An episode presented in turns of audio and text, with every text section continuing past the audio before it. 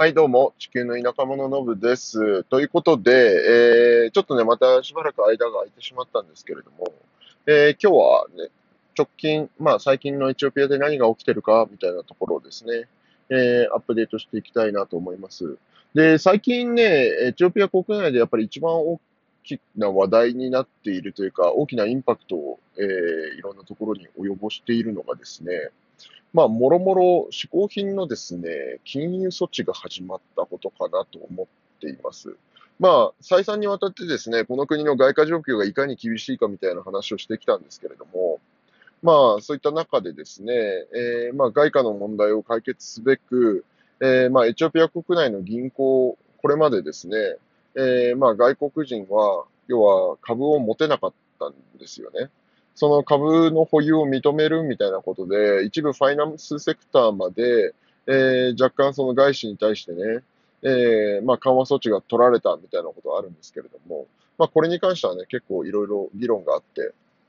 まあ本来ね、えー、まあ外資の銀行がフルバンキング、えー、ゼロから始められるみたいなことをマーケットとしては、えー、希望していたようですけれども、そうはならなかったっていうところで若干の残念感もあったりするみたいなんですけれども、まあ、そそういうね、いろんな動きがある中、一環としてですね、2週間ぐらい前かなに、えー、突如としてですね、まあ、贅沢品の金融措置、まあ、贅沢品っていうのは何かっていうとですね、えー、まあ、車、エンジン車ですね。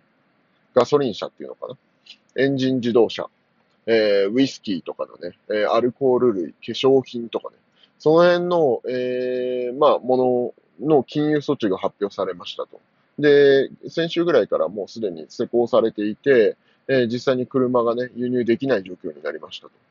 で、その、まあ、金融措置を受けてね、えー、エチオピア国内にすでにある車の値段がボンと跳ね上がってですね、えー、車を買っちゃ売り、買っちゃ売りみたいなことでですね、利益をなんか本当に数瞬間単位で、えー、100万、200万って出すようなね、えー、まあ個人も現れてしまったりするような状況になっているわけなんですけれども、まあ、要は、その、輸入する必要がなくなれば、まあ、物の輸入の量を、えー、減らすことによって、その外貨の流出を防ごうっていう政策だと思うんですけれども、一方で今ね、えー、コーヒーのハーベストシーズン、まあ、収穫期がやってきて、えー、これからまさにエチオピア国内、えー、外貨の稼ぎ時がやってくるわけなんですね。で、外貨を稼いだ時にですね、エチオピアの銀行のルールで、まあこれまたなかなかね、面白いというか、こんなディープな話して誰が聞くねんみたいな話ではあるんですけれども、えー、これまではですね、9月の頭までは、えー、例えばじゃあ100万ドル、えー、ドルでコーヒーを売りましたって言った場合に、まあ100万ドル本来銀行、えー、まあそのコーヒーの輸出業者のね、口座にボンと100万ドル入ってくるはずなんですけれども、自動的にですね、えー、100万ドルのうち、えー、70%をドルからブルに銀行のレートで勝手に、えー、変えられてしまうと。要は国としても外貨が必要なので、外貨の確保を目的に、え、輸出する事業者に対して、えー、まあ、そういう規制をかけてですね、要は3割だけはドルで残すと。で、そのうち10%ぐらいを銀行が、えー、まあ、外貨の流動性というか、流動性確保のために、またちょっと、えー、なんていうんですか、ピン跳ねして、で、実際にはね、手元に、輸出業者の手元に20%しか残らないみたいな状況が続いていたんですね。で、その20%の外貨も28日のルールがあってですね、28日のうちに使わなければ、えー、自動的にそれもまたブルに変えられてしまうみたいなね。えー、そういうルールがあったわけなんですけど、まあ、9月1日からそこについては一部緩和されて、えー、どうも外貨で残る率が、え、これまでに20%、30%だったのが、50%は一応手元にドル、えー、として残るみたいな形には切り替わってるらしいんですが、まあ、いずれにしてもね、えー、その外貨の書き入れ時。で、かつ、まあ、その外貨書き入れ時なんだけど、まあ、28日のうちに他の決済に使わないと自動的にブルに変えられてしまうというのがあるので、えー、今このタイミング、その収穫期、コーヒーの収穫期が始まったタイミングで、車っていうですね、まあ、輸入品目の中でもかなりアセットバリューのあるもの、まあ、資産価値があって、えー、輸入業者としてもね、えー、在庫持っておいても怖くない品目うん、の輸入を禁止されてしまったことによってですね、え、今年はじゃあ何を輸入すればいいんだと。まあ、そのコーヒーの輸出業者の中にはですね、え、コーヒーの輸出で稼ごうとそもそもしていなくて、え、外貨を獲得することを目的に、え、コーヒー豆を取り扱ってですね、その外貨をもとに輸入することで輸入サイドで儲けてる会社っていうのがたくさんあるんですけれども、まあその車が封じられてしまったことによって、じゃあ何をしようっていうのを探しているような状況が起きていますと。で、ここにですね、また中国勢力が関わってくるんですけれども、えー、まあエンジン車、もともとやっぱりそのトヨタであったりとかね、最近で言うとスズキなんかも急激になんかその多分インドで作ったね、スズキのスイフトとかね、えー、その辺の車が大量にエチオピアに流入し始めていたんですけれども、それも一旦止まってしまうと。で、ガソリン車としてはすごい存在感のあった日本なんですけれども、まあそれが止まってしまって、今度何が起きるかというと、中国系が一気に電気自動車の、まあ、輸出、まあ、中国から見たら輸出、エチオピアから見たら輸入を進めていると。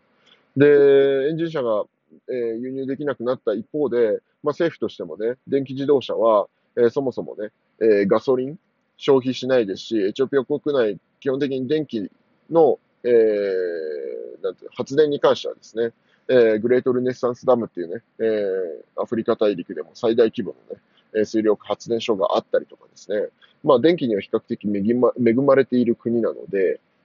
まあその電気自動車に変えていこうっていう政策も含め、えー、電気自動車の輸入は、まあまだ許されていると。うん、で、まあその、